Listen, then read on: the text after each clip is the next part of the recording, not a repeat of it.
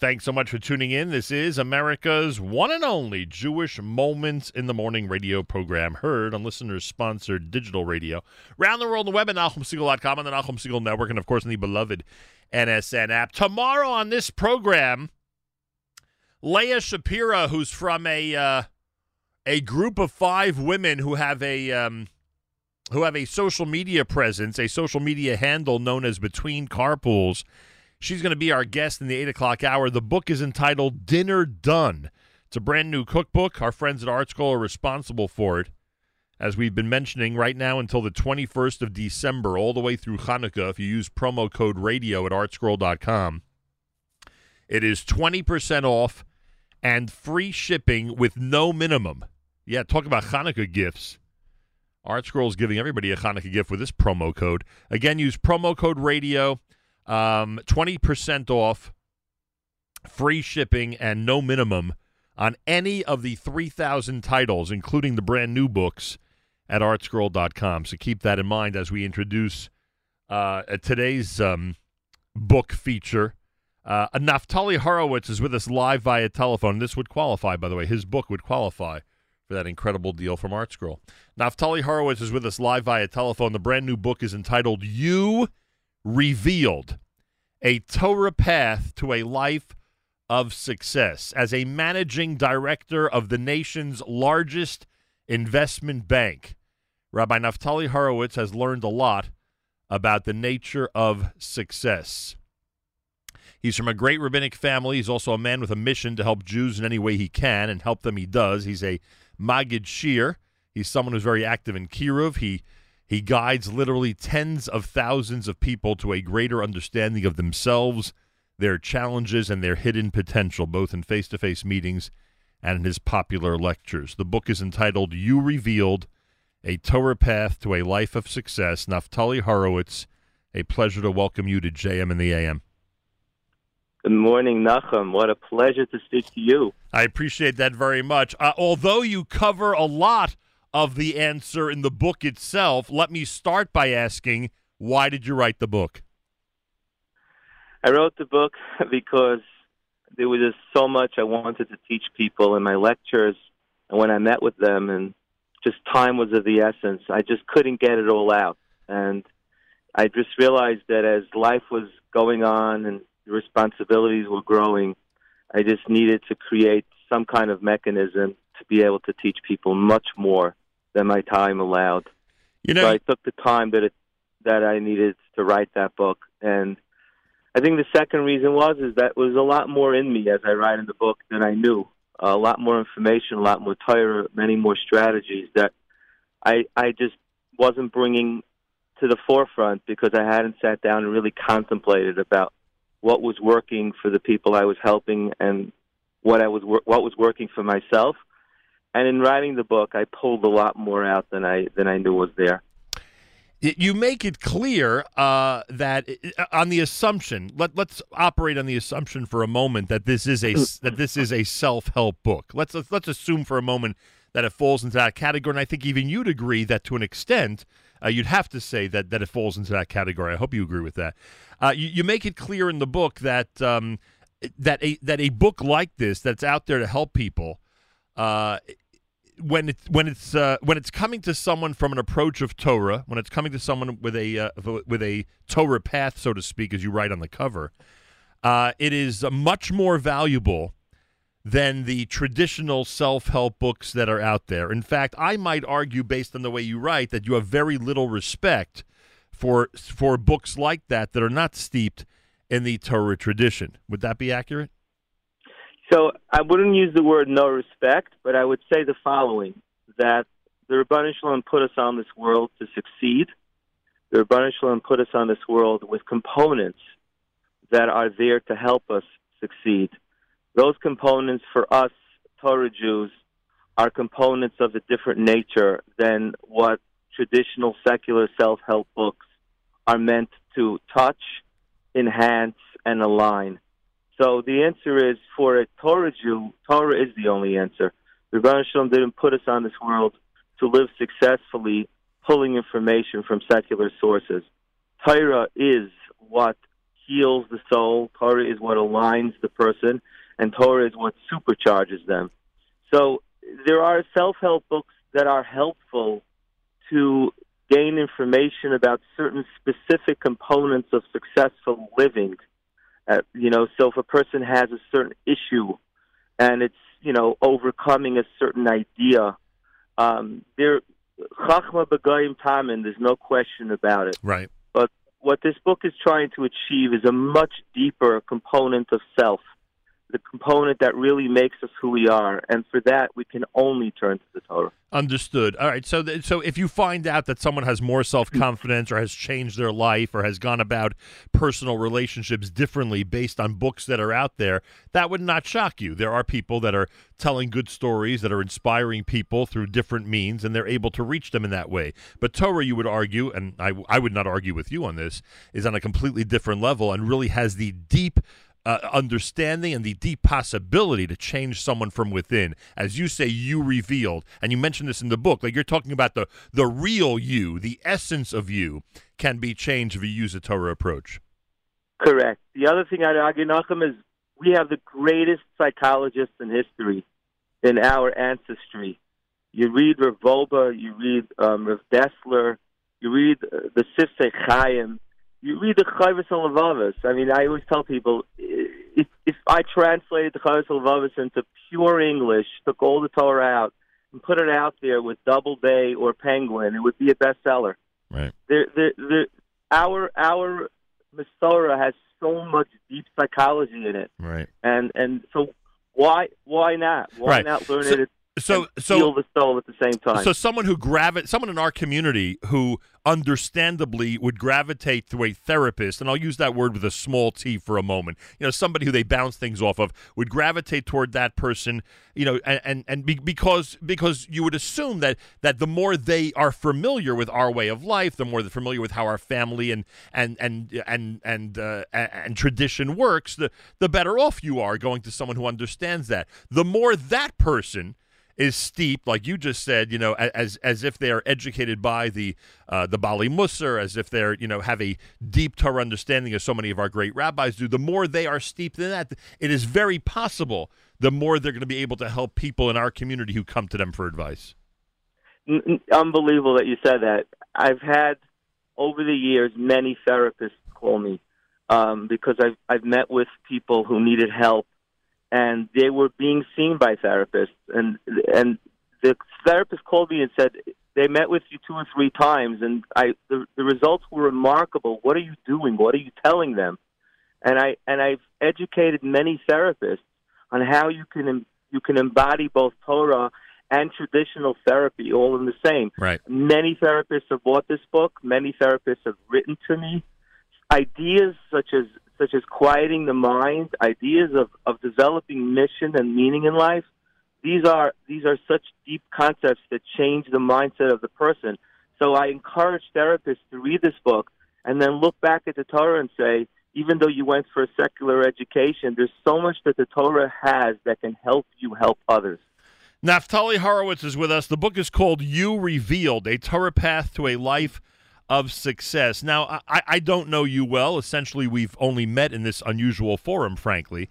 Uh, but it's well known that you're managing director of the nation's largest investment bank, and obviously, you're surrounded by a lot of what people would call material success. Can only someone like you write this book? In other words, I understand that you're the point you're making that someone who's steeped in Torah and has has been enveloped by a Torah atmosphere their entire life can give the best advice when it comes to someone searching for you know the inner self. I get that, but are you? I, maybe I should put it differently. Are you at an advantage? Because you have dealt really with both worlds, and you come from our tra- traditional background, but in addition to that, you have been in the you know the the real action-packed world of finance, is there a tremendous advantage to having you as the author having been in both arenas? That, the answer is undoubtedly yes, um, because uh, for a few reasons. One is I have the credibility. There are things that I write in that book about the material world where, you know, when my rabbis used to tell me that money doesn't buy happiness and that there's really nothing to it, I you know, we always thought in the back of our minds, maybe subconsciously, of course, because he doesn't have any and he doesn't come across it. Right. Well, I can write an entire book on that one chapter alone, which I touch on in the book, because I've seen it all. Um, the second reason is is that you know I remember I was once teaching a kiruv class in the city, and I was talking about the real world, the real world, and some guy got up in the back of the room and says, "Rabbi, what do you know about the real world?" He didn't know who I was, and I said, "What don't I know about the real world?" And I let him know what I do during the day. So that that I think is one reason. The other reason is is that because I am who I am, people come to me. People um, want to hear what I have to say. Unfortunately, sometimes people want to hear what a managing director of J.P. Morgan has to say more than a pulpit rabbi. And I understood that when I was young, which is probably one of the reasons that one of the things that drove me to do what I do, which is you can effectuate more change from the corner office than you can from the mailroom. Right. So I have met with thousands of people, and I have helped all those people through issues, and they came to me because of who I was. And had I just been a Torah Jew alone, I'm not sure they would have come to me. Yeah, So- I mean, it's sort of like you know, many people would enjoy hearing you know a star basketball player who's now from talk about frumkeit compared to Exactly. compared to hearing a rabbi talking. You've got a certain level of celebrity, Naftali Horowitz. What can I tell you? and that and that, and that attracts people uh, to hear what you have to say. Now you, you got to. I mean, there's there's so much. As I said to you off the air, there's so much I could discuss. I think we could do a ten part series, frankly, on so many of the things you write about. But we have limited time this morning. But I got to get to this. You know, you just uh, what does it mean? What does it mean that money doesn't buy happiness? Is the opposite true? Are most of the people you deal with who have millions in the bank are they depressed? Are they sad? Are they are they dissatisfied with life? Wh- What is there a balance where someone can just you know, it, it, money may not be buy happiness, but thank God, nonetheless, they're able to find happiness from other avenues. How would you describe the the the um, Rashi and Tosfos on that famous "money doesn't buy happiness"? It's a great question, Nachum. So I have very, very happy clients. I have very, very fulfilled clients. I have very, very depressed clients and empty clients. I have come across some of the most extraordinarily wealthy people that are so miserable and some of the most extraordinarily wealthy people that are so fulfilled. It isn't the money that is bringing the happiness and the fulfillment. Money is an enabler. Money is a something that you can set your sights on and say, I want it. But the question is why? If a person lives with a higher meaning to their life, with a higher purpose to their life, money can facilitate so much fulfillment and happiness. You can give so much more. You can you can help so many others. You can do so many meaningful things with money. Or money can become a goal which destroys your entire life. It can become this thing that you believe is going to bring happiness and fulfillment to you, and then when you get it, you find the opposite. You find like you, you feel like you were tricked, and you feel empty, and you feel like you wasted your life. So the clients that I work with that are extraordinarily happy, fulfilled people are those that leverage money, and they do so many great things with it. They leverage fame and do so many great things with it. You talked about the basketball player that became frum. I have clients that have gone through such incredible things with their fame and their recognition. They've helped so many people. They sit on so many boards. They're the they're the chairman of organizations. People come to them for advice. They don't have a minute. I have clients that are retired that don't have a minute. They get up six o'clock in the morning and they go to sleep at night exhausted. Their phones don't stop ringing. You would think that these people are coasting through their, their retirement years, and they're so busy reaching out and helping others And when- and- providing. And when they say And- nothing makes them happier than to do that, they they mean it. It's not a line. they they really mean it because until you've tasted real happiness and fulfillment, and you've bought into the faux pas, fake, transient, artificial one that a quick fix money could buy you, you don't really know. You're not a connoisseur. So, I work with some of the most incredible people, some of the most successful people, people that I've learned so much from. And yes, they are wealthy. But I could tell you that I've learned just as much from some of the poorest people that I know. Yeah. People I- that live every day yeah. And I was like it's their last. and I and they take advantage Yeah, of time. and I was just thinking of some of the people I know from this neighborhood, frankly, who are among the happiest I've ever met and have no money in the bank, but never stop doing things for others, and that's what makes them the happiest. So I guess it's like that on every level. Uh, exactly. and um, and, the the I mean, I mean, I, I actually saw a story once, which I found to be unbelievable. I, I, I watched a story, a documentary about somebody who was homeless and won the lottery, and I'm not talking about three million dollars, not like a hundred million dollars, and Yep. and lost it all. And his daughter was interviewed, and she said he was never happier than when he didn't have to worry about that money. He was happier being on the street without anything in the bank than when he had the hundred million and took a week to go through it. I- It's a chapter in my book, Nachum. It's a chapter in my book about the lottery curse, and Right. it's such a it's such a powerful idea. It is such a powerful idea on why that's true, and how many clients have told me over the years, couples, we were so much happier when we had so much less. What a powerful statement! What, what an unbelievable quote. Naftali Horowitz is with us. The book is called You Revealed A Torah Path to a Life of Success. Um, an Art Scroll release. And please, folks, when you order it today at artscroll.com, use promo code radio. It's only to your advantage. Um, you know, I- I don't want to give people the impression that this book is all about money and happiness. There's so many other things you write about. And, and, and frankly, if I had to pick one word to describe this book, it would be potential.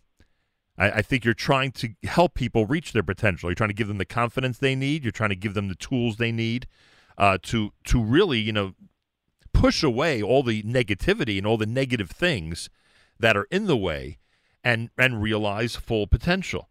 You know, uh, Dennis Prager always says happiness is a choice. I I, I think that in your book, I learned that mediocrity is a choice if someone is mediocre, if someone's not accomplishing, if someone feels lazy, if someone uh, feels lazy and manifests, uh, you know, and their life manifests their laziness, uh, I, think that that you could argue that that just like happiness, that that is a choice. Can can we say that definitively? That mediocrity is a choice? Ab- ab- first of all, you've you framed my book better than I could have. the, the, the answer is exactly that. That's where the word revealed is. It, it, it, it's all about bringing out your potential, and without a question, mediocrity is a choice. My kids know that Tati's not allergic to food; he's allergic to mediocrity. Yeah. I tell my kids all the time, "I'm not going to tell you what to do with your life.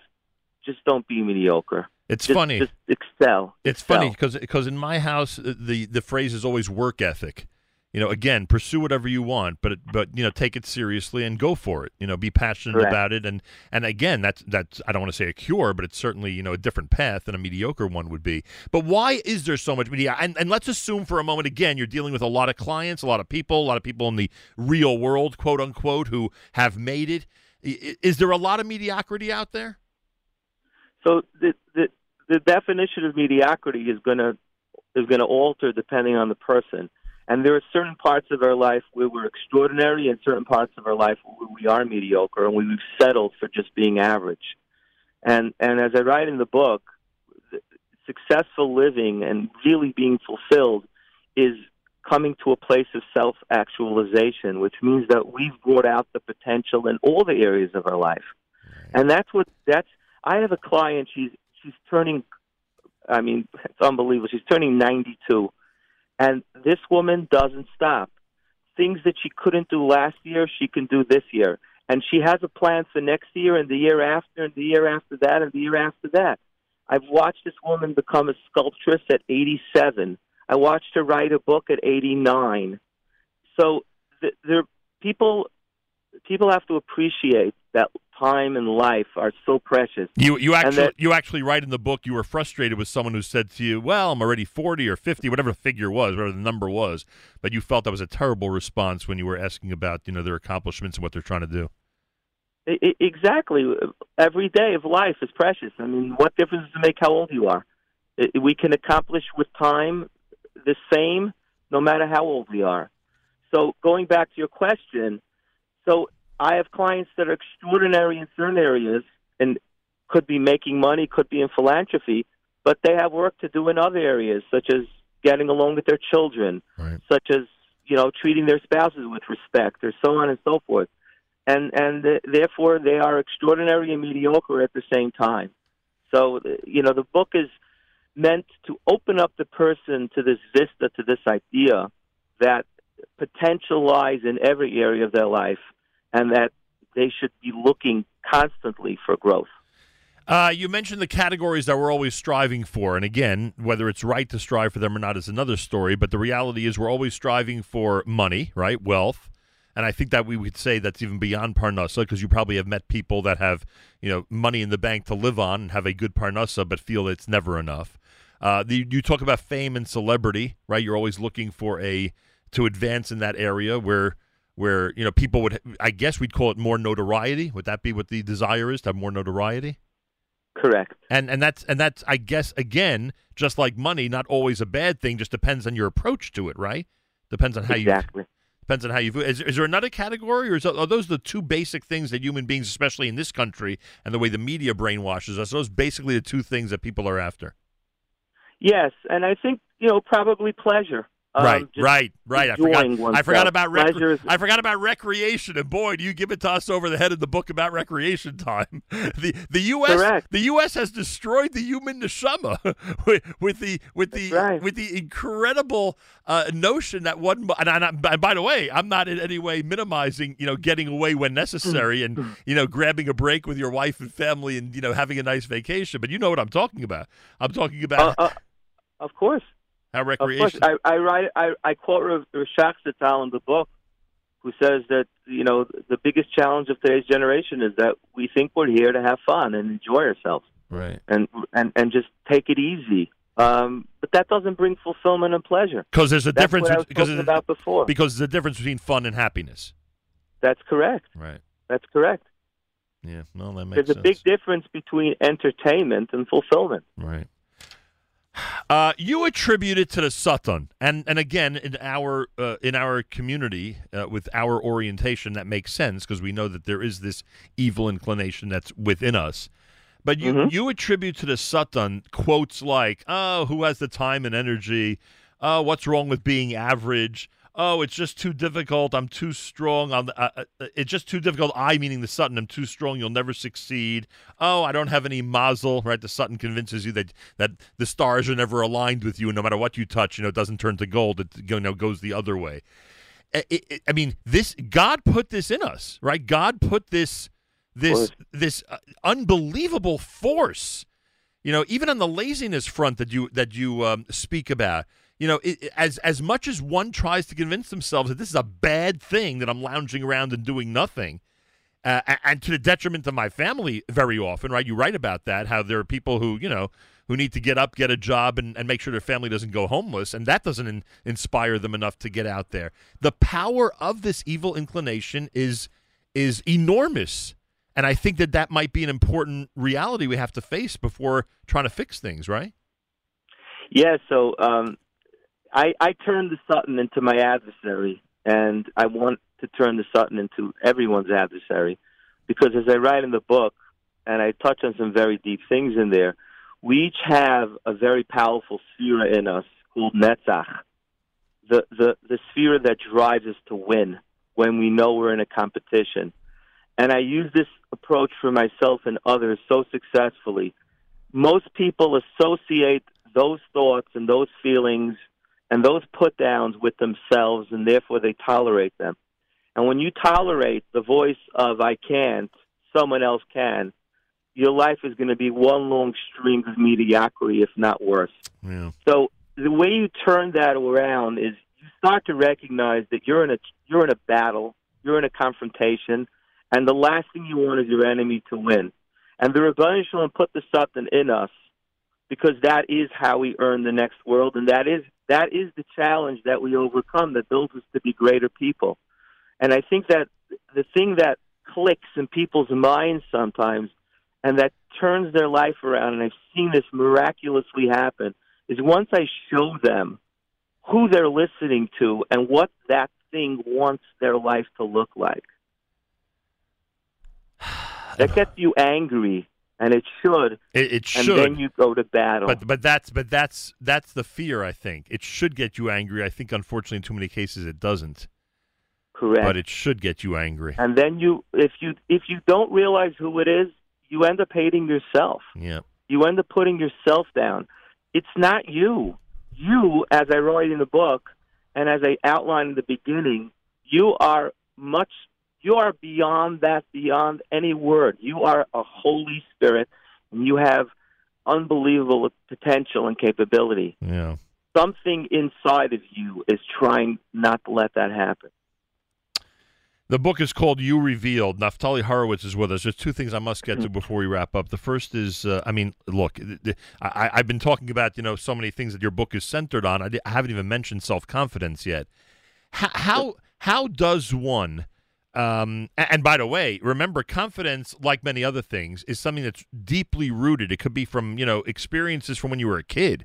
Uh, it could be for the way you know parents handled somebody. I mean, you know, self confidence is one of those things that's really uh, you know a lifetime battle. I would say.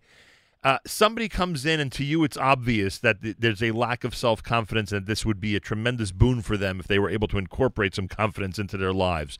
What approach do you use? How do you get them to turn that around? So I had a long call yesterday. I've had several long calls the last few days with people that read the book and called me.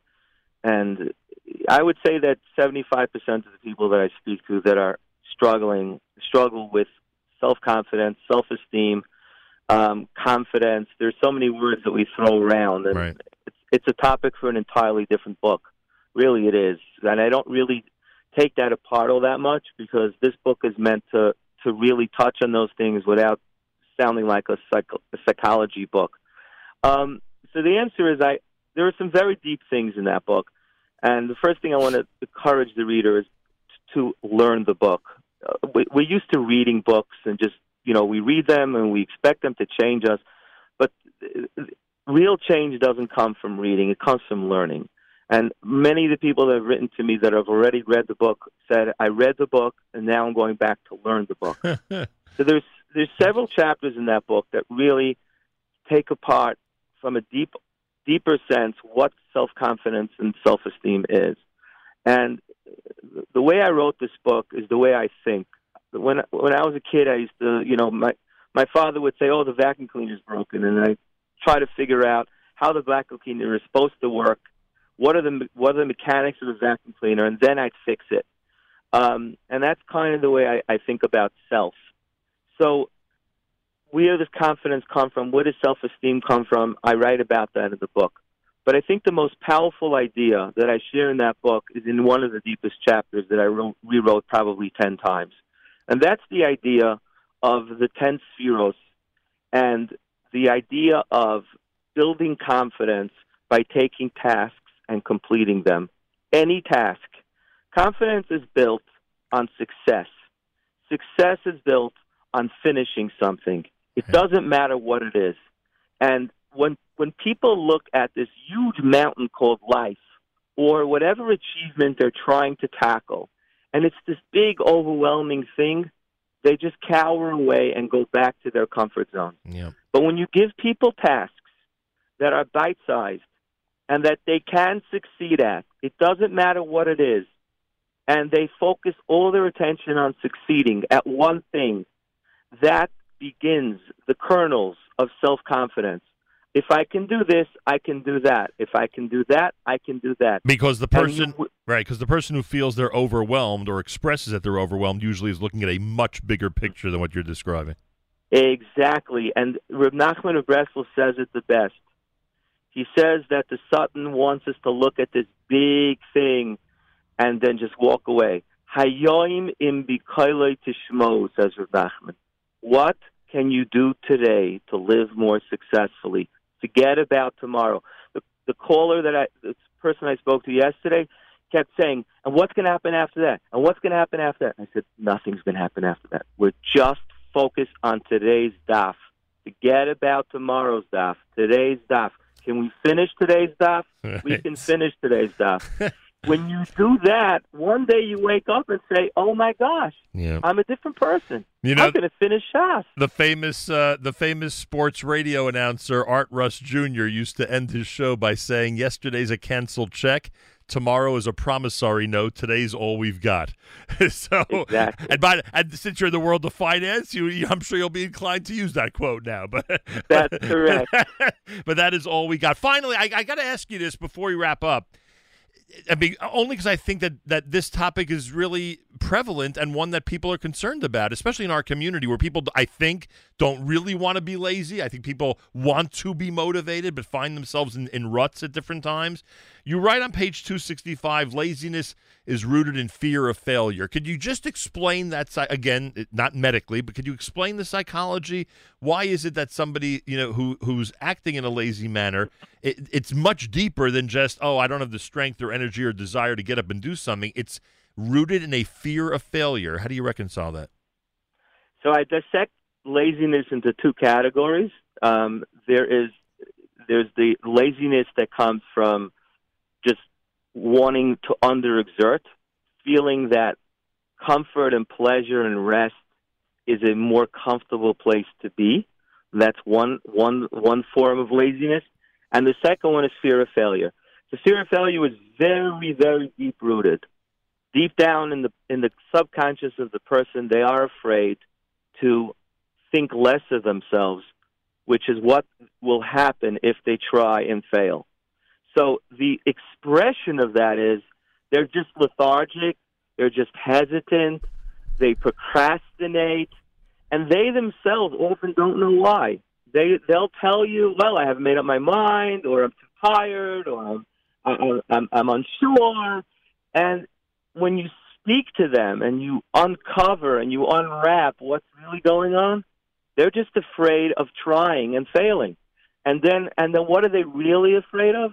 They're afraid that failure will tell them something about themselves that they don't want to know. Yeah. And they would rather not try. Because not trying to, in in that in that state of mind, they think won't bring failure when we all know that brings even greater failure.